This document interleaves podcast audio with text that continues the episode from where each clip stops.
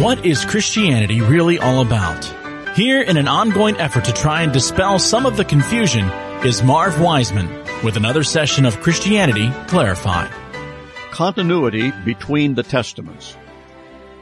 With the birth of Jesus Christ as revealed in the Gospels of Matthew and Luke in the New Testament, one would assume that the New Testament is now underway and the Old Testament is no longer functioning. But that is not at all true.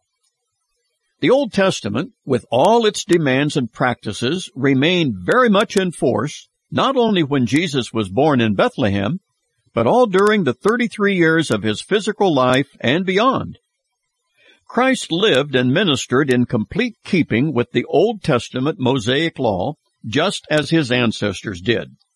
He was an observant Jew who kept the Sabbath, ate only kosher food, frequented the synagogue, adhered to all that was prescribed by the laws that God gave through Moses. But confusion does arise because Christians see the four Gospels as radically different from the Old Testament, when in fact they are not that different at all. Of course, where they are different is due to the Christ having arrived on the scene. Yet, all else about Israel remained the same as it was during the Old Testament. Besides Christ arriving and different enemies by way of the Romans subduing and occupying Israel, nothing else was really changed in the religion, culture, and life of the Jewish people. You may be assured that no one was thinking when Jesus was born that now we are in the New Testament times. Not at all. To them, nothing in their life or world was really changed at all. It was business as usual, being a Jew living in the land of Israel dominated by a foreign power from Rome. Despite the gap of the 400 years that separated the closing of the Old Testament with the book of Malachi and the opening of the New with the birth of Jesus, nothing else had really changed because all that the Old Testament set forth remained very much in force and was repeatedly affirmed by Jesus during his entire earthly ministry.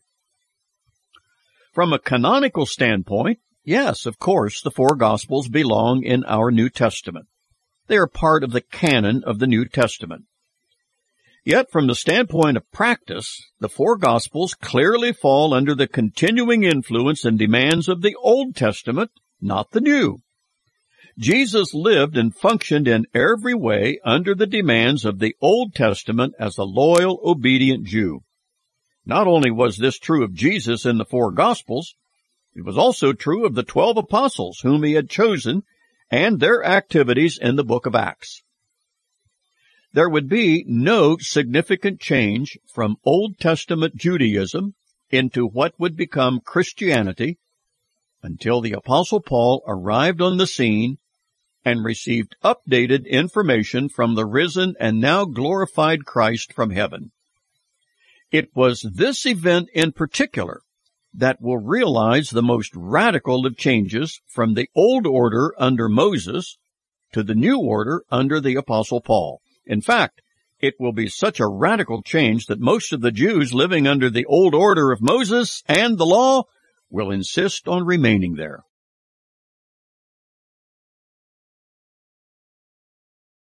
Biblical truth is progressively revealed. This is another crucial segment devoted to the theme of the whole Bible before its parts. And this critical truth has to do with the Bible being content and doctrine revealed by God to man in a progressive manner. It is a record that unfolds God's dealings with humanity in an ongoing way. Most will readily recognize that there is a decidedly progressive revelation or doctrinal update between the Old and New Testaments. All this, of course, centers around the arrival of Jesus the Messiah, born in Bethlehem, which would change everything dramatically. The events described in the four Gospels of Matthew, Mark, Luke, and John did not occur until about 400 years after the Old Testament was completed as written scripture. To say the four Gospels constituted an update to the Old Testament records is a huge understatement. They represented an enormous update. To advance from the Old Testament promises of the coming of a Messiah to the actual fulfillment of his coming is about as update as one can get at that time. And in keeping with the principle of progressive revelation, one must also consider the events of the Acts of the Apostles to be a further update of the four Gospels, Matthew, Mark, Luke, and John, in the same way that they were an update to the Old Testament. The Acts covered 30 years of developing, unfolding revelation.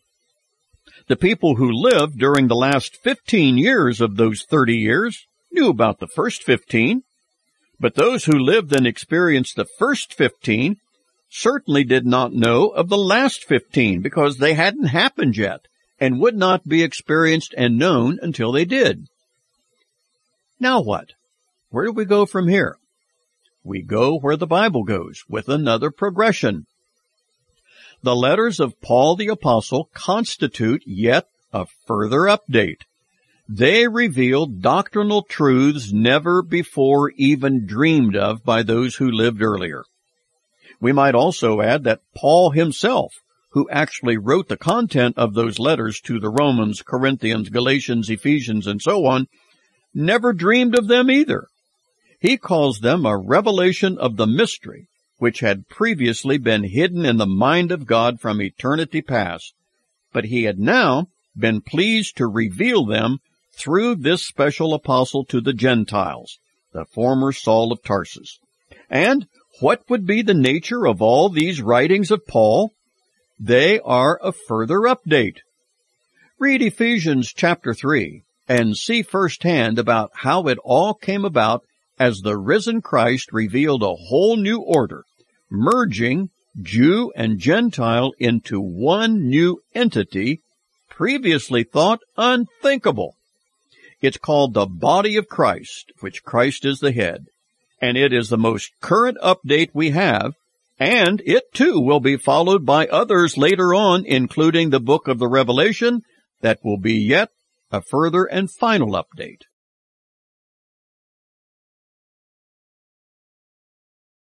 It's a physical world early on.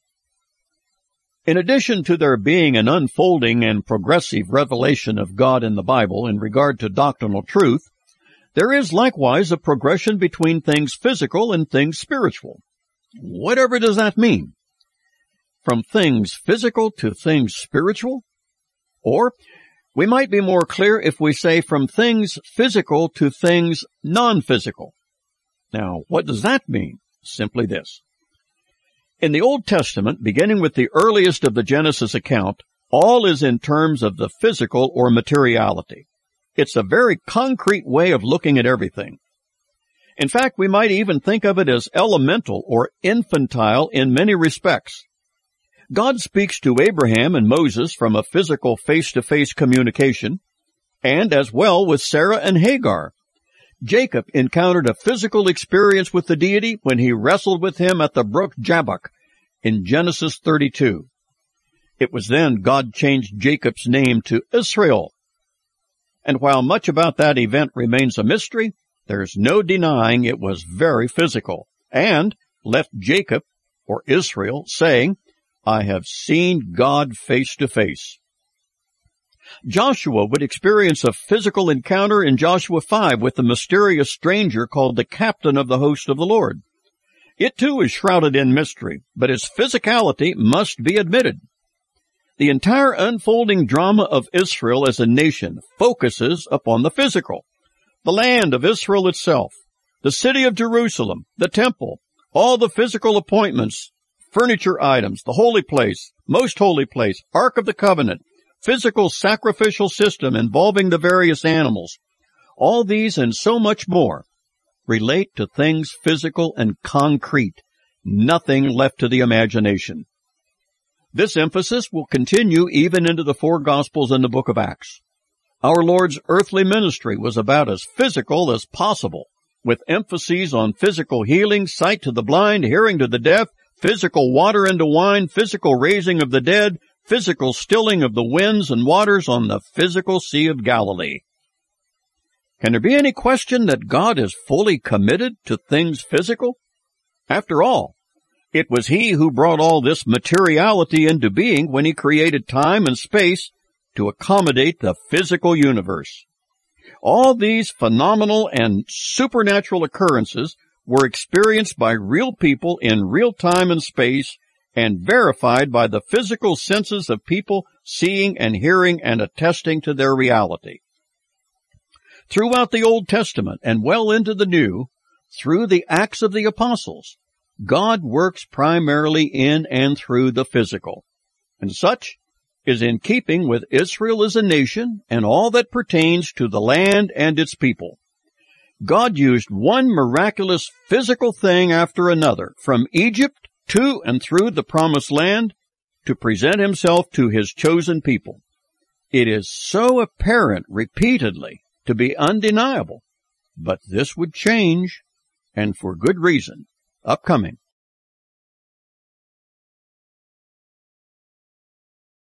It's a Physical World Early On, Part 2.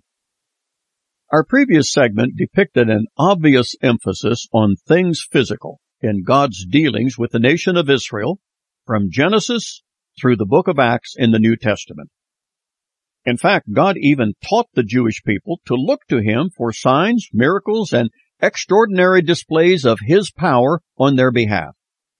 Israel was a nation born out of a miraculous physical deliverance from Egypt, only to be followed by a host of like miracles that became God's modus operandi on behalf of this fledgling nation.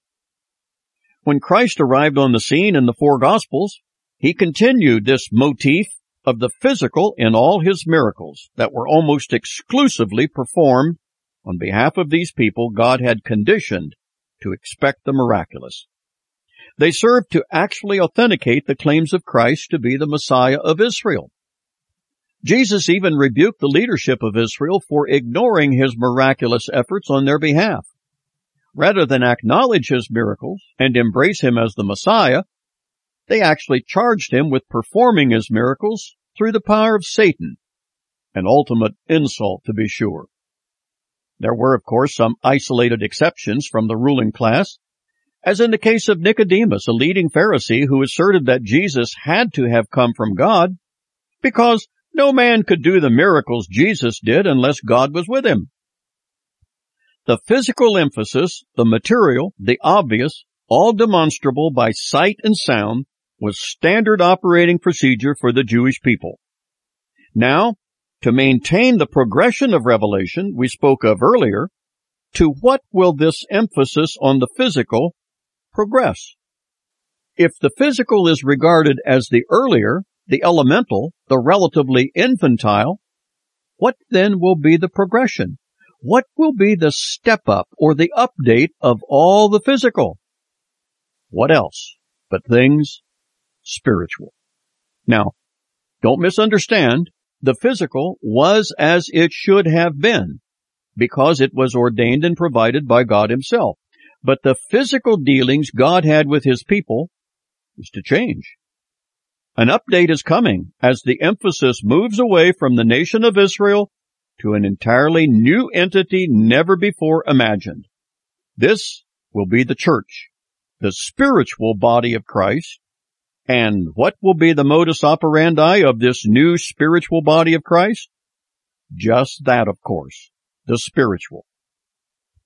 The physical emphasis will give way to the spiritual emphasis, and God Himself is the orchestrator of both.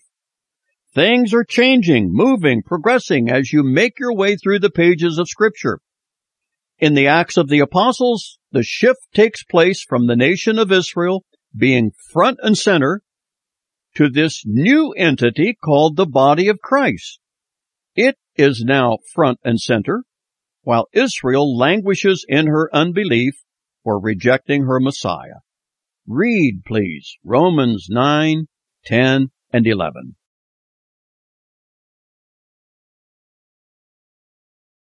It's a Physical World Early On, Part 3. One cannot escape the reality and emphasis that is placed on things physical as the Old Testament opens and continues through the book of the prophet Malachi. Things physical appear everywhere. The creation account itself records the bringing into being all manner of materiality, beginning with a physical earth that will be populated with physical humans and all imaginable kinds of animal and plant life as physical as could be. And because all things material require time and space in which to have their being, the Creator brought these into being as well, thus constituting a very physical universe. This was an apparent departure from the way things were before anything physical was created.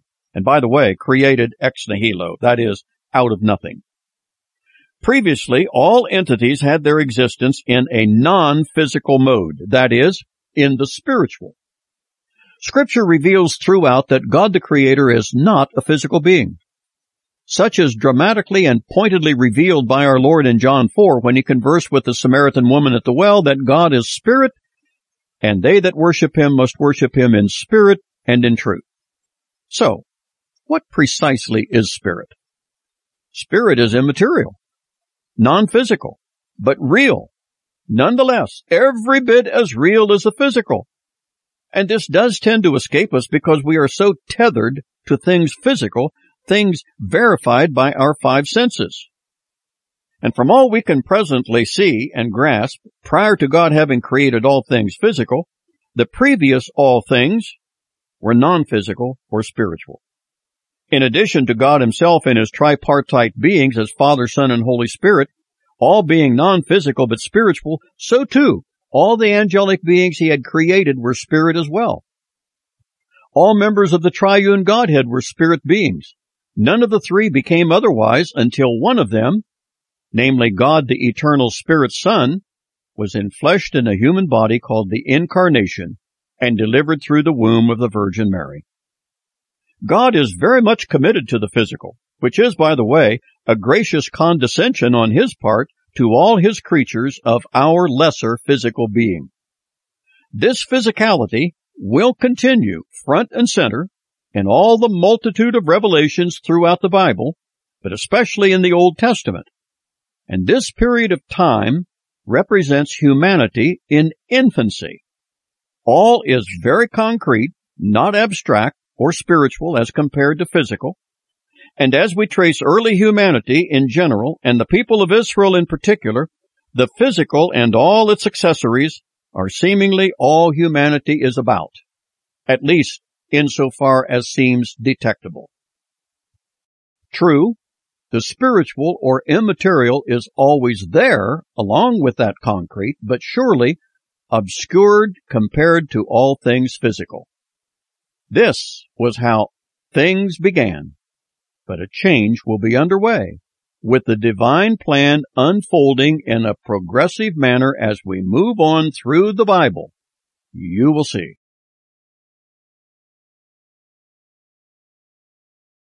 The only true interpreter. The progressive revelation of the Bible means that things can be expected to change as one moves through the scriptures, from the earliest of times of the Old Testament to the latest times recorded in the New Testament. Things are not fixed and static, but dynamically developing. Not only was time and history unfolding and on the move, but so was doctrine and so was God's methodology in dealing with mankind. While God himself did not and cannot change because he is the immutable God, yet his methods of dealing with man do change because even though God doesn't change, man does. His circumstances do and his needs do. We need only witness the quantum leap of change from the Old Testament sacrificial system of God's requirement from his people Israel to that now having become passe. And while that may be the most obvious difference, it is merely one of many that have changed since the body of Christ has come into being and the nation of Israel has been temporarily set aside. This is an enormously important principle to grasp, that of the progressive revelation of scripture. Also, it is one more key item in the subject of the whole Bible before its parts that we are trying to emphasize prior to the undertaking of the parts, which we will engage when we embark upon the laws of hermeneutics. They will prove so very valuable in arriving at the interpretation of scripture. And might we inject right here one more important item about interpretation, and it is in reference to the Bible itself being the only truly valid interpreter. That's right. We are saying that man alone, certainly including this man, yours truly, is not a capable, competent interpreter of Scripture. Well then, who is? The Spirit of God who inspired men to pen the Holy Scriptures is the only authoritatively qualified interpreter. What we are saying, of course, is that Scripture interprets Scripture. The meaning of any passage is illuminated by other passages, near or remote from the passage in question. This is because everything in the Bible is connected to everything in the Bible. It is all interrelated. As one might expect if the Bible is, as we have said, written by many human penmen, but authored by only one Holy Spirit who moved or inspired those penmen to write as they did.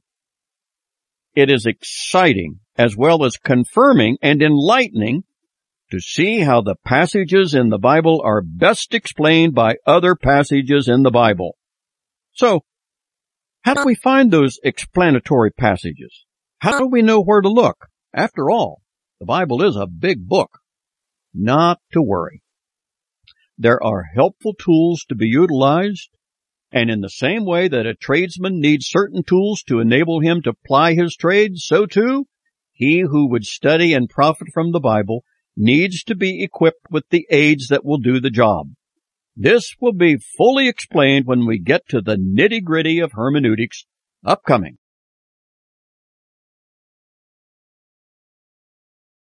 The Old and New Covenants, Part 1. The Old and New Covenants are commonly referred to as the Old and New Testaments, and what is the Old is nearly by all thought to consist of the 39 books beginning with Genesis and concluding with the prophet Malachi.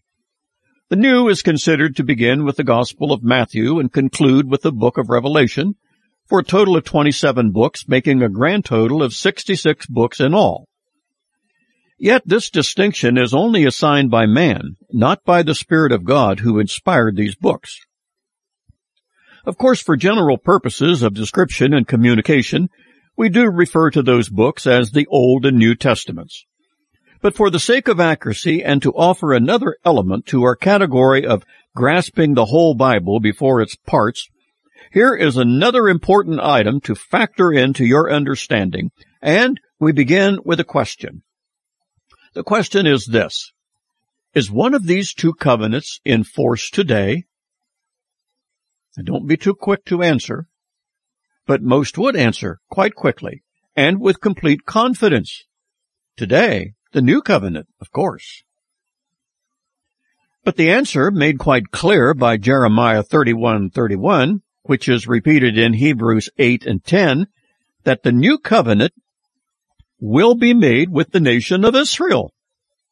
These are the direct descendants of those with whom God made the first covenant at Sinai under the leadership of Moses.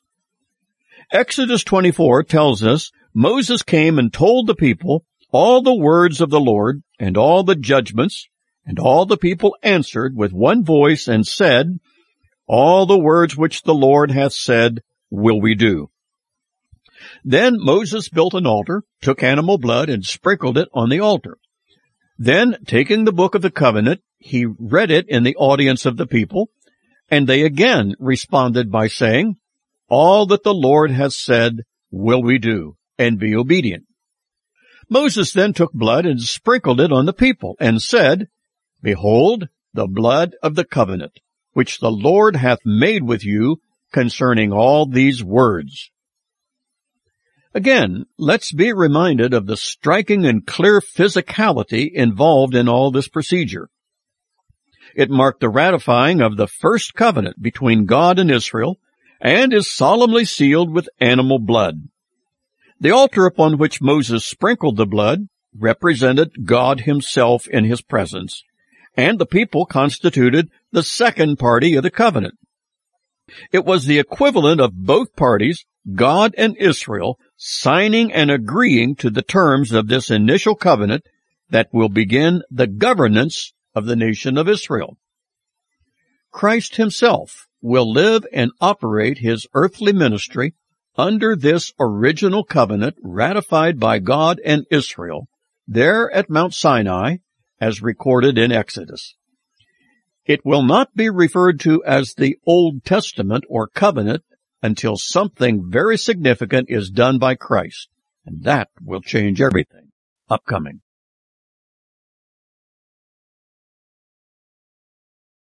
The Old and New Covenants, Part 2.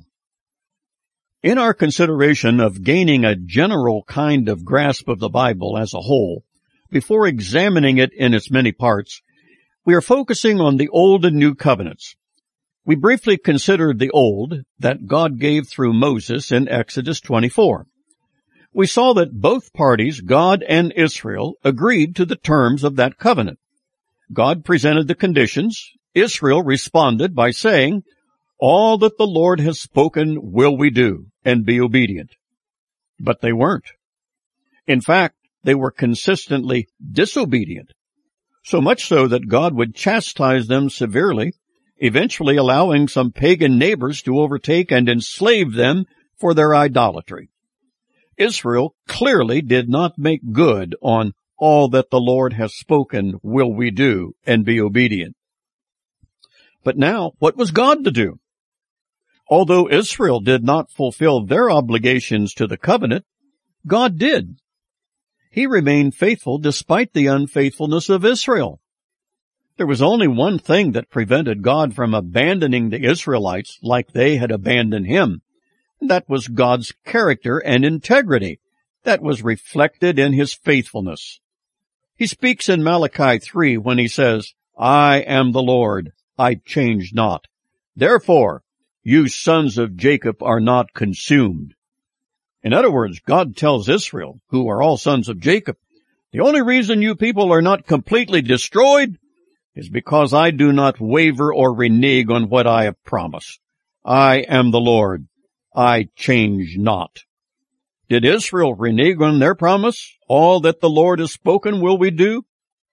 Repeatedly, grievously, shamefully. God, in His infinite grace, goes an unheard of extra mile by promising them an entirely new covenant. This despite the fact that they were disobedient to the first covenant. And listen to the terms that will be called the new covenant. It's in Jeremiah 31. Behold, the days come, saith the Lord, that I will make a new covenant with the house of Israel and with the house of Jacob, not according to the covenant that I made with them in their fathers in the day that I took them by the hand to bring them out of the land of Egypt, which my covenant they broke, although I was like a husband unto them, saith the Lord. But this shall be the covenant that I will make with the house of Israel. After those days, saith the Lord, I will put my law in their inward parts and write it in their hearts, and will be their God, and they shall be my people. And they shall teach no more every man his neighbor, saying, Know the Lord. For they shall all know me, from the least of them unto the greatest of them, saith the Lord. For I will forgive their iniquity, and I will remember their sin no more. This is what the Bible very clearly calls the new covenant. But has this covenant actually been implemented? Upcoming in our efforts to grasp the Bible as a whole before its parts. This is stunning material.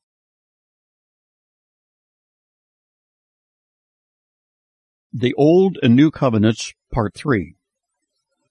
On the night he was betrayed by Judas, Jesus was with his apostles in the upper room, and they listened as he uttered the words while lifting the common cup of wine, saying, This cup is the new covenant in my blood, which is shed for you.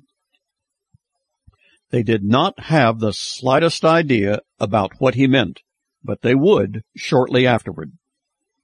In effect, Jesus was saying, as Moses ratified the old covenant with the blood of an animal, this new covenant will be ratified by my blood. Then he told each of them to drink from the common cup as it was passed around.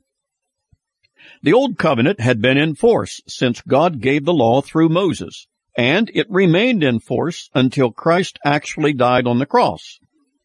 It was then he cried out, It is finished, And Luke tells us that the veil in the temple, separating the holy place from the most holy place, was torn in two from the top to the bottom, stated in Matthew 27. Apparently, this was God's way of closing out the old order or administration under the law of Moses. The apostle Paul speaks of the closing of the old covenant in Colossians 2 when he says Christ blotted out the handwriting of ordinances that was against us, which was contrary to us, and took it out of the way, nailing it to his cross. But, and here is a very important point, if that was the end of the old covenant, when did the new begin? Many assumed that it was right away, and the new was placed in operation when the old was completed and canceled on the cross. But surely this could not be the case, because the features of the new covenant are clearly stated in the prophecy of Jeremiah 31, where God reveals that he will institute a new covenant with the nation of Judah and Israel, not according to the covenant that I made with their fathers in the day that I took them by the hand to bring them out of the land of Egypt, which my covenant they broke. But this shall be the covenant that I will make with the house of Israel. After those days, saith the Lord, I will put my law in their inward parts and write it in their hearts, and I will be their God, and they shall be my people. And they shall teach no more every man his neighbor and every man his brother, saying, Know the Lord, for they shall all know me, from the least of them to the greatest of them, saith the Lord. For I will forgive their iniquity, and I will remember their sin no more. The crucial question now is, when did this ever come to pass? Christ paid the price in his own blood to validate and ratify the new covenant, but when did it ever come into operation? It never has. The new covenant, just like the old, had to be signed or ratified by both parties, God and Israel. Christ did so by shedding his blood, but Israel has never responded by embracing that covenant. It remains unsigned and lacking enforcement because of Israel's unbelief. If the new covenant continues to be held in abeyance, neither covenant is in force today.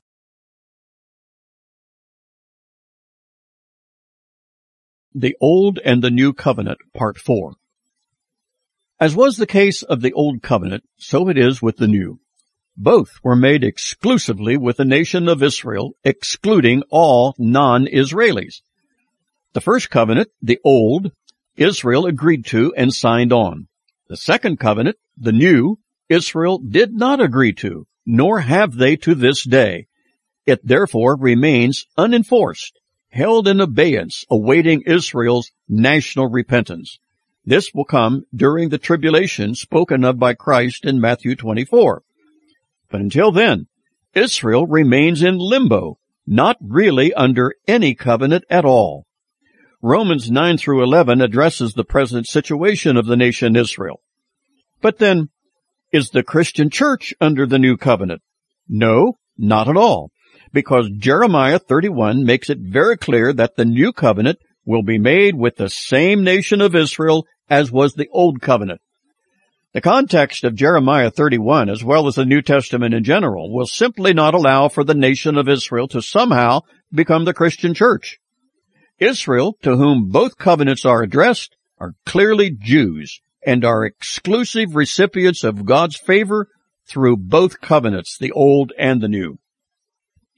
The Christian church is made up of Jews and Gentiles and constitutes an entirely new entity altogether. This is spelled out by the apostle Paul in Ephesians 3.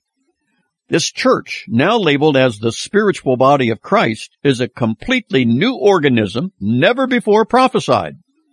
It is said to have been hidden in God as his secret purpose, not to be revealed until he did so to the apostle Paul. It is called the dispensation or administration of the grace of God. And it does not belong to either the old or new covenants. The dispensation of the grace of God is non-covenantal. It does not fit under either covenant because it is not supposed to. This is what Paul meant when he said in Romans 6, you are not under law, but under grace. He goes on in chapter 7 to give an illustration about being freed from the law in the same way a woman is no longer bound by the law to her husband after her husband dies. Well, if Christians are not bound by the law of the first covenant, neither by the new covenant, neither of which are in force now, does this mean Christians are lawless or antinomian? Not at all. Paul explains this in Romans 8 when he says, the law of the Spirit of life in Christ Jesus has made us free from the law of sin and death. For what the law could not do, in that it was weak through the flesh, God sending his own Son in the likeness of sinful flesh and for sin, condemns sin in the flesh. So we, in this present church age, are not under either covenant, but we are sandwiched between the old and new, living under the administration of the grace of God bestowed without law upon both believing Jews and Gentiles. It's a very important concept and all too often misunderstood. Another grasping of the whole before its parts.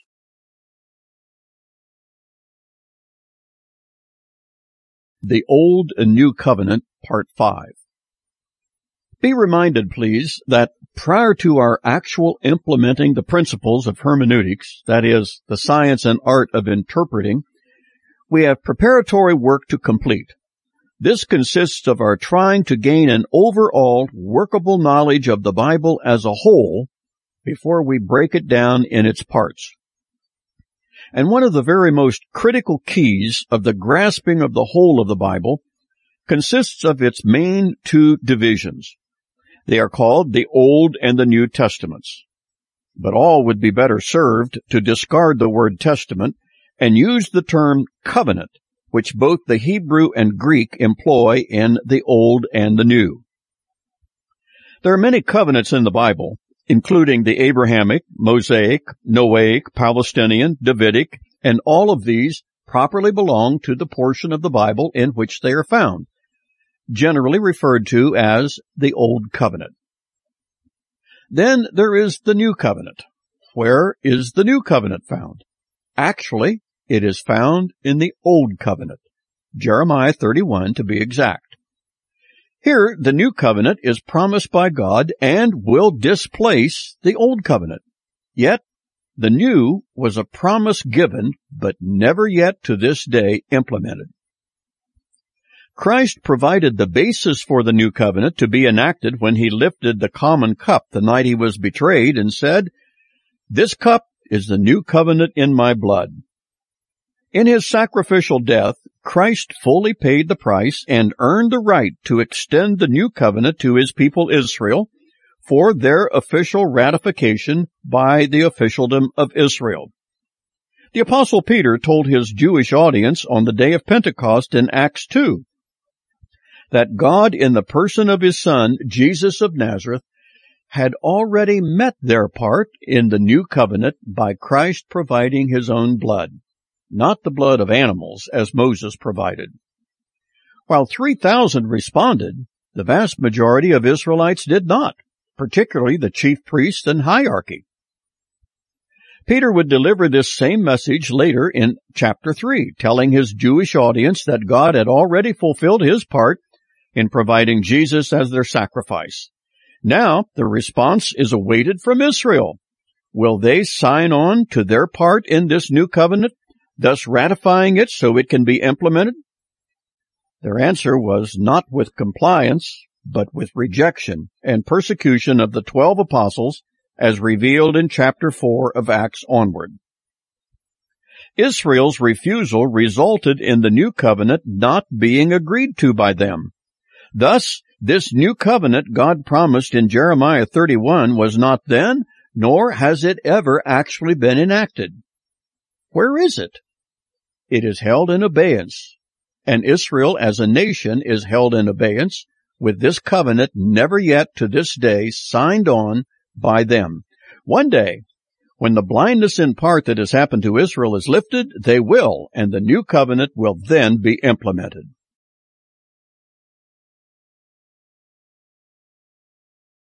Israel and her covenants.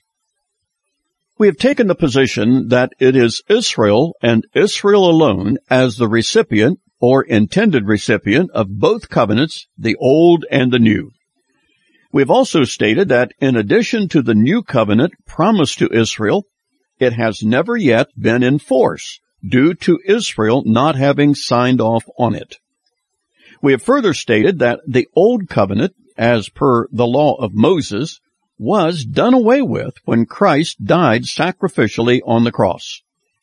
Paul alludes to this in Colossians 2 by saying, Christ blotted out the handwriting of ordinances that was against us and nailed it to his cross. Hebrews, especially chapters 8 and 10, talk about the law of Moses now being passe because of that death of Christ. In reality, this means that since then, not even the Jews are obligated to the law of Moses. The problem is, of course, the Jews do not even know this, and those who would hear of it would certainly not believe it. But it's true. And even though the Jews would reject that idea, they do manage to embrace it partially in that they no longer offer animals in sacrifice. If you know anything about Judaism as it was originally established, even before God gave the law through Moses, animal sacrifice was the very heartbeat of the faithful Jew. Judaism without animal sacrifice just would not be Judaism. Neither would it be Judaism without circumcision. Unthinkable. Add to those Sabbath keeping, kosher diets, and other things Jewish. Where are all these things now? They are defunct, not applicable. Why? Because they were all part of the Mosaic law and it is defunct. But don't the Jews still do these things, except for sacrificing the animals? Yes, they do do these things, particularly among the Orthodox Jews, a minority of Judaism. But why do they do them? Tradition. Well, yes, of course, they do do them from conviction also, believing that to be an observant Jew finds favor with God. Nonetheless, their loyalty and sincerity does not negate the fact that the law of Moses that governed Israel's faithful for so many centuries is indeed passe. Of course, any self-respecting Jew would deny that to his last breath. And we would commend them for their tenacity, even though we would disagree with their position. We respect their right to exercise their freedom of conscience, and we would not deprive them of that even if we could. We would conclude, however, by adding that sincerity and conviction has never been a guarantor of truth. One may be ever so sincere and be sincerely wrong. Does that maxim apply to Christianity Clarified and this teacher as well? Of course, it applies to everyone. Truth is not determined by who believes it, but by its inherent truthfulness. No one today is under the Mosaic law, not even Jews, no matter how sincerely they believe or keep it.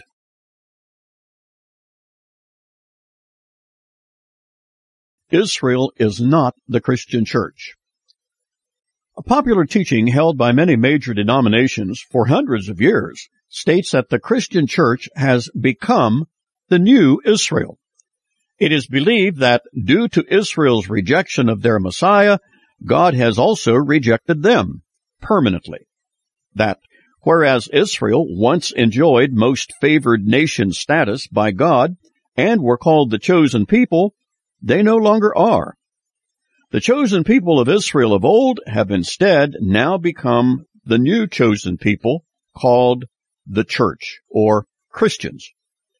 And this thinking is that God has written off the people of Israel permanently because of their rejection of Jesus as their Messiah. But to do this, one must reject the plain language of Scripture and adopt a non-literal interpretation of several key passages, one of which is that controversial 31st chapter of Jeremiah, where God promises a new covenant to be provided to the nation of Israel. Those who believe God is permanently finished with Israel interpret Jeremiah's usage of Israel to mean the Christian church. It is called an allegorical interpretation of scripture. And we'll learn more about this when we engage hermeneutics proper. That teaching, which sees the Christian church as the replacement for Israel, is called replacement theology. sometimes also called supersessionism. And the thinking is that all of the blessings God originally promised to the nation of Israel have instead been transferred to the Christian church, which has replaced Israel as the new chosen people, and Israel is permanently out of the picture. Replacement theology, also known as covenant or reformed theology, does go back many years, even to the third and fourth century. So it is very well established, particularly beginning with the earliest years of the Roman Catholic Church and then continued in the teachings of the reformers like Martin Luther and others that eventually became Lutherans, Anglican, Presbyterians, and others derived from those.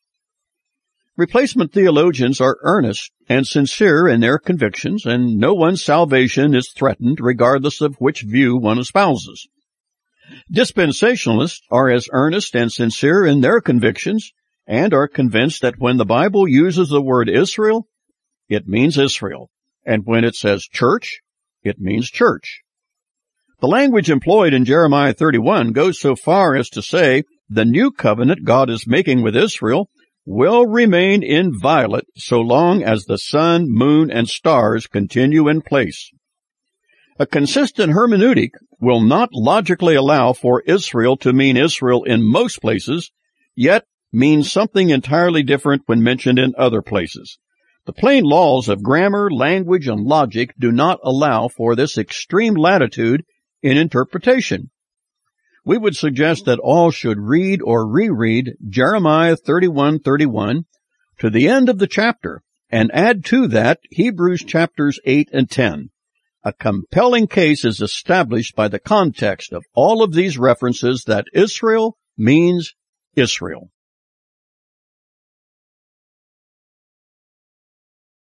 The Christian church is not Israel. The Christian church is most clearly defined in those letters addressed to Christian churches by the apostle Paul, who was designated by the risen Christ to be the apostle to the Gentiles. The most dramatic things about this church were the combining of Jews and Gentiles into an entirely new organism called the body of Christ, and that this new entity had Christ as the head of this spiritual body. Jews and Gentiles, upon believing in Jesus Christ, became members of that body. It is quite unthinkable to consider it as somehow being identified with the nation of Israel. Israel, nationally, was very much opposed to the idea that Jesus of Nazareth was their long-awaited Messiah, all during the ministry of the Apostle Paul and up to this very present day. A cursory reading of Ephesians chapter 3 and Colossians chapter 1 in particular, plus others, make it clear that only those possessing faith in Jesus Christ, whether Jew or Gentile, could be in that body called the body of Christ of which he is the head. Since Israel as a nation stood in opposition and rejection of Christ, they were certainly not willing to believe on Christ as their Messiah and were equally unwilling to band together with Gentiles who did. Those Jews who did were disdained and repudiated by those Jews who did not. And that was the great majority of those who comprised the nation of Israel. As one reads the Old Testament, and for that matter much of the New, Israel as a national entity and as the chosen focus of God himself consistently comes to the fore. In fact, about the only entity that is more prominently mentioned is God himself. Israel and God's relationship to Israel looms large over the entire scope of scripture. One could even say prophecy is predominantly about Israel to say nothing of history. But where does the church as the body of Christ fit into prophecy? It doesn't. Not at all. And that is precisely the point. The church called the body of Christ, with Christ being the head, is completely foreign to the subject of prophecy. Paul, the apostle to the Gentiles, refers to the church with an entirely new designation. He calls the church a mystery. quite different from prophecy. This mystery or sacred secret as it is often called simply sprang into being unpredicted and unexpected as Paul explains it in Ephesians 3 and Colossians 1. Whereas Israel is a nation comprised of the Jewish people, the church is an organism comprised of believing Jewish and non-Jewish people. The distinction between the two could not be greater and must be kept as separate and distinct as the scriptures keep them.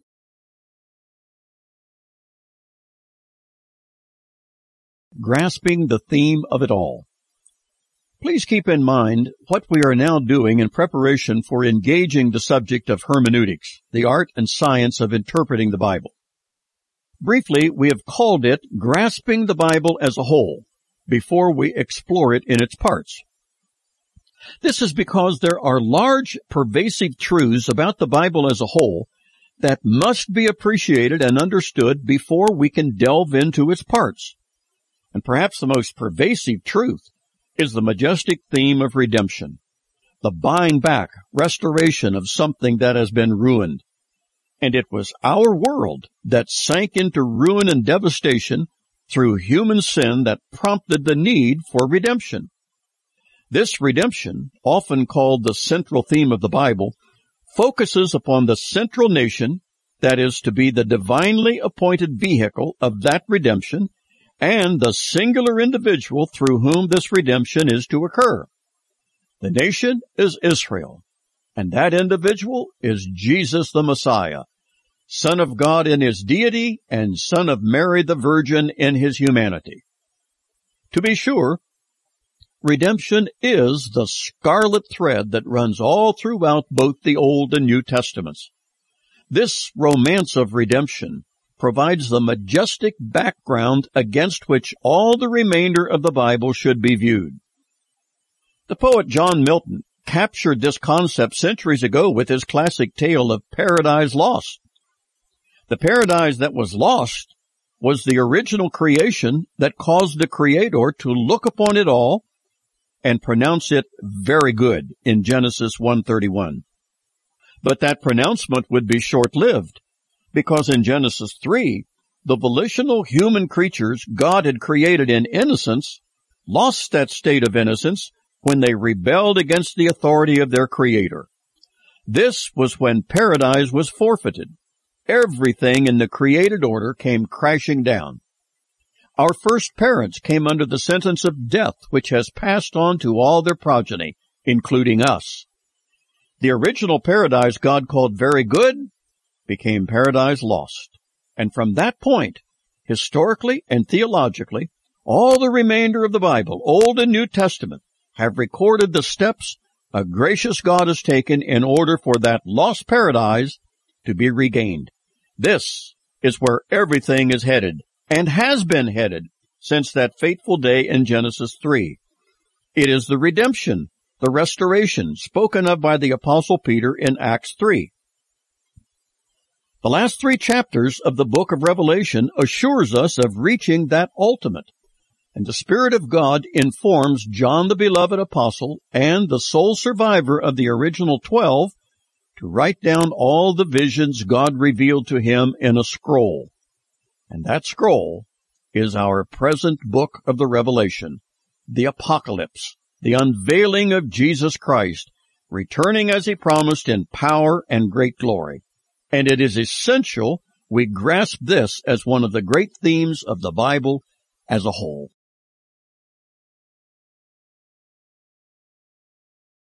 the Bible and its Jewishness.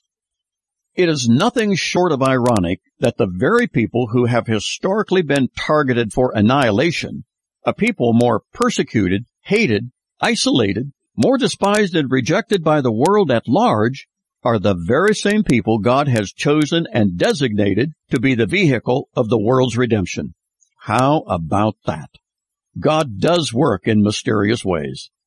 It was not an idle boast when Jesus declared to the woman at Jacob's well in John 4, Salvation is of the Jews, for indeed it is. Redemption for the entirety of humanity and personal salvation for all who accept the substitutionary death of Christ in their behalf all through God's gift of his son, who entered this world through a Jewish maiden named Mary. And added to the irony of all of that is the fact that what we just described is largely lost on those very chosen people through whom God designated to make it all happen. The seed of Abraham, Isaac, and Jacob. And why is this lost on them?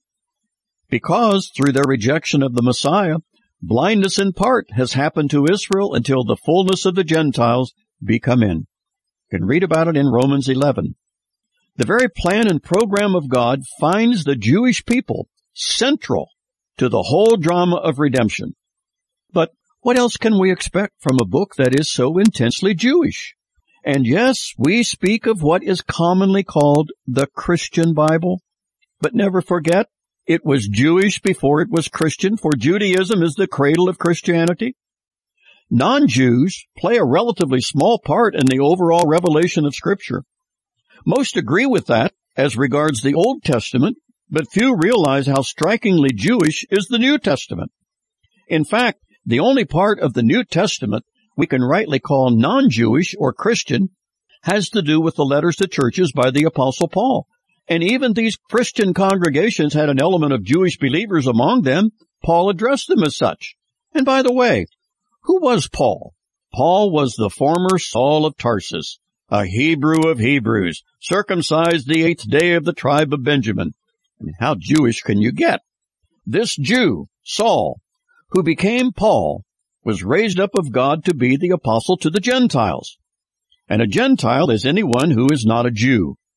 In this world there are Jews, and then there is everyone else who are Gentiles.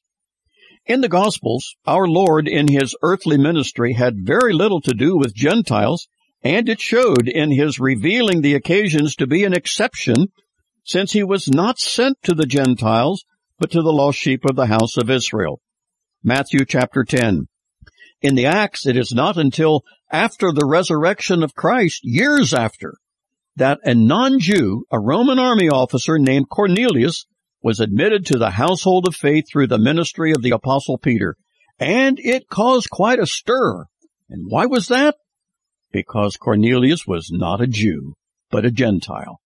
Miss the critical nature of the Jewishness of the majority of the Bible and you shut yourself away from an understanding of the Bible as a whole that will blind you to its parts.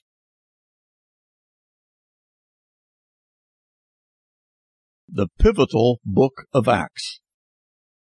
Without fear of contradiction, we are persuaded that the book of Acts is the most pivotal of all biblical books in regard to the plan and program of God.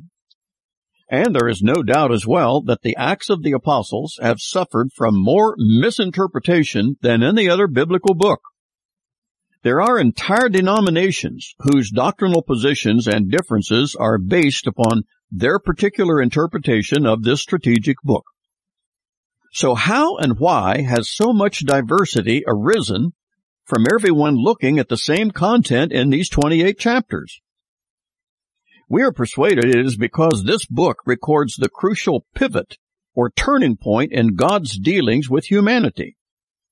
This pivot occurred within the period of the 30 years of history that Acts records. The pivot is from the Jewish emphasis presided over by the apostle Peter, who along with the other 11 apostles were delegated by Christ to take the gospel of the kingdom to the nation of Israel, to whom and through whom God promised that kingdom, and the Gentile emphasis presided over by the apostle Paul to take the gospel of the grace of God to the Gentiles. The confusion arose over the fact that both of these programs were operative and functioning side by side for a period of years within the scope of the book of Acts. A transitioning was underway that must have been confusing and unsettling to both groups at times, Jew and Gentile. While Jewishness and its requirements remained intact, Sabbath keeping, circumcision, ceremonial purification via multiple water baptisms, a kosher diet, and other things Jewish, yet none of these things were demanded by the Gentiles who were coming to faith. Peter and the twelve were right in step with all these items as they preached the offering of the kingdom God had promised to the Jews and to the rest of the world as well. Likewise, Paul the Apostle was right in step when he preached his gospel of the grace of God that was clearly devoid of all the trappings the Jews considered essential. Winds of change were clearly blowing. The old order of a law-based program was fading out and giving way to a purely grace-based program for the Gentile constituency to which Paul was called. All this within the space of the 30 years history recorded in the Acts. As Israel and the kingdom offer was being set aside due to Israel's rejection of their Messiah, Gentiles and the gospel of God's grace apart from the law of Moses was coming front and center. The former was regressing and the latter was progressing, but both were present and operative during the same period. The record of Paul's visit to the original twelve apostles in Jerusalem confirms these differences, explaining the content preached to the Jews, the circumcised, as opposed to that of the Gentiles, the uncircumcised. The distinction is undeniable. This was the issue of the pivot within the book of Acts of the Apostles.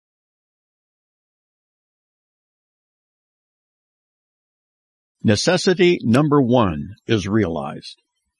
It was mentioned on an earlier segment of Christianity Clarified that God's ultimate plan for humanity is the restoration of planet Earth, or the regaining of paradise that was lost due to human rebellion against the Creator.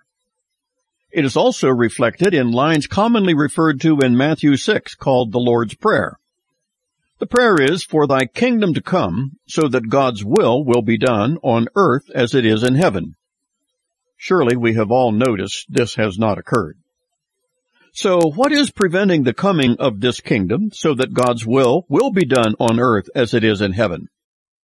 There are but two necessities that need to be realized. One has already been fulfilled and one has not. Necessity number one is that justice must be served so as to satisfy the righteous demands of an utterly holy God who was deeply offended by man's rebellion and rejection of his authority in the person of our first parents in Genesis chapter 3. In their rebellion, they brought death upon themselves and their entire progeny. Despite their disobedience, God promised a deliverer, a redeemer who would be the offspring of the woman. It was not known then in Genesis 3:15 where the promise was given that this offspring would also be of the same character, quality, nature, and makeup of the God who made that promise. That offspring would be Emmanuel, God with us, Jesus of Nazareth, the Son of God and the human Son of Mary, would arrive in Bethlehem 4,000 years after the promise was given. He would be the one to make good on the promise of God. He would be the one designated by his Father to balance the moral scale of the universe. He did so by meeting the full demands of the law and its penalty. It was death, and he paid it in full. With justice being satisfied, we are told in 2 Corinthians 5 that God was in Christ, reconciling the world unto himself.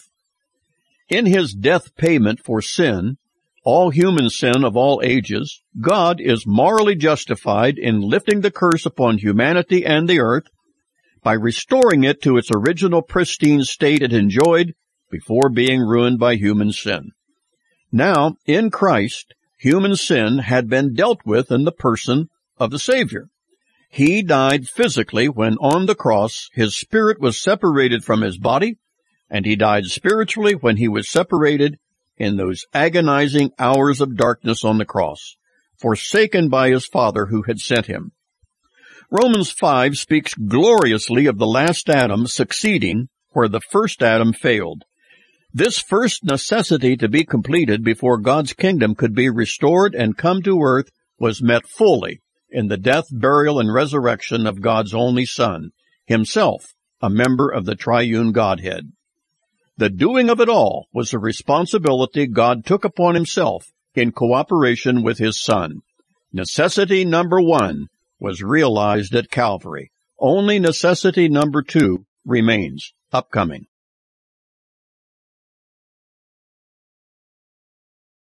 necessity number two remains outstanding. In Acts chapter 3, the apostle Peter delivers a message to his exclusively Jewish audience. In a way, it's a continuation to the content he delivered earlier in that monumental occasion on the day of Pentecost. Here in chapter 3, Peter exclaims that God had already fulfilled what he had promised earlier in prophecy, saying, The things which God announced beforehand by the mouth of all his prophets, that his Christ should suffer, he has thus fulfilled. Repent therefore, and return, that your sins may be wiped away, in order that times of refreshing may come from the presence of the Lord, and that he may send Jesus the Christ, appointed for you, whom heaven must receive, until the period of restoration of all things about which God spoke by the mouth of the holy prophets from ancient time. In a clear manner, Peter tells his audience that God has already done his part by providing the promised Redeemer. Now Peter says it is time for Israel to do its part by repenting of their sin and returning to their God. Like all their ancestors of past centuries, Israel trafficked in moral and spiritual rebellion against God, as is verified throughout their history, attested to by all the prophets. Peter pleads with his audience not to follow in the ruinous footsteps of their forefathers, his pleading fell on deaf ears and hardened hearts. Rather than embracing their crucified and risen Savior, they would soon begin orchestrating a campaign of persecution against the apostles and other Jewish believers who were followers of Jesus of Nazareth. And why was the compliance of Israel so essential?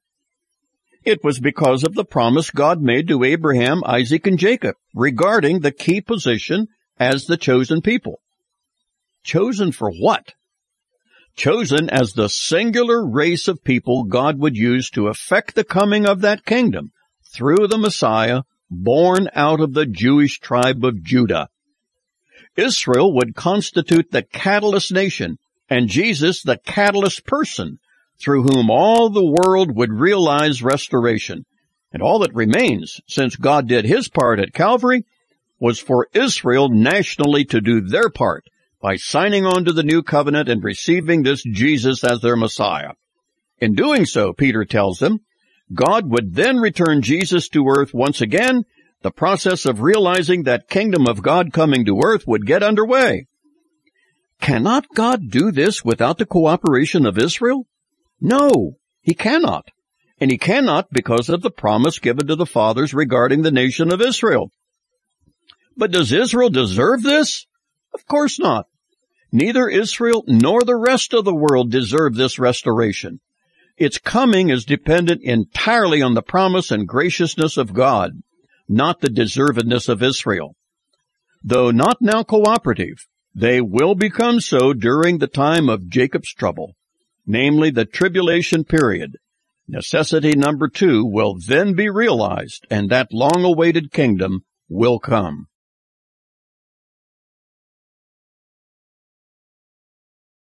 God's pervasive long-suffering.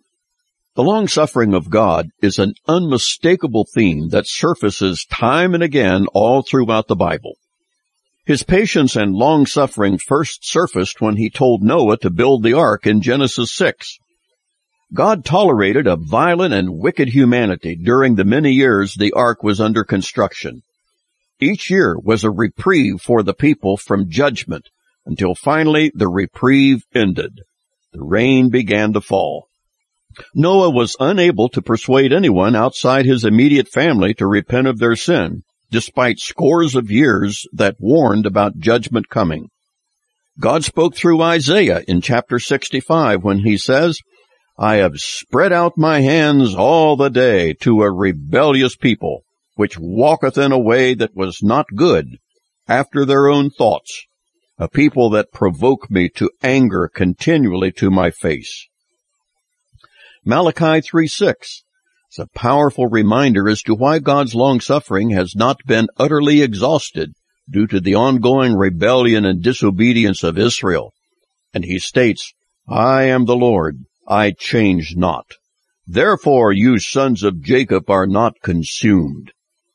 The sons of Jacob are, of course, the twelve tribes, the heads of which were one of the twelve sons of Jacob.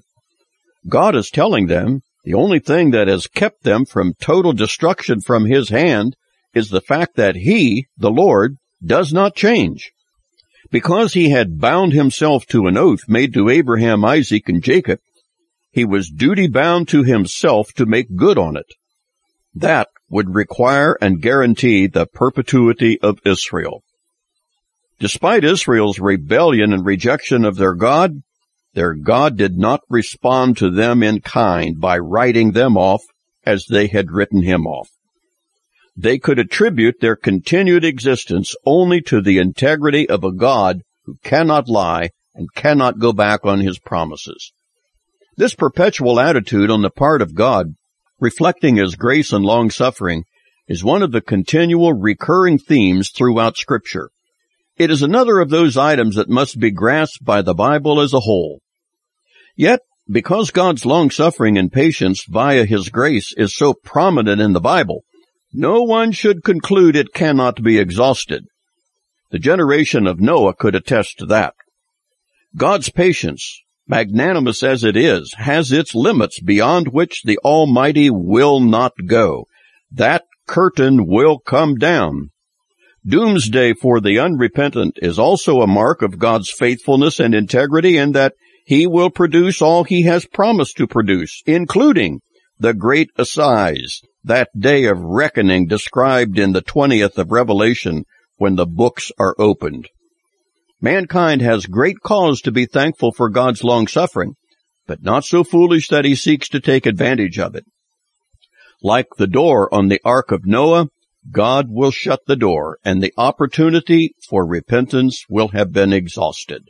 God has appointed a day in which he will judge the world in righteousness. You've just heard another session of Christianity Clarified with Marv Wiseman.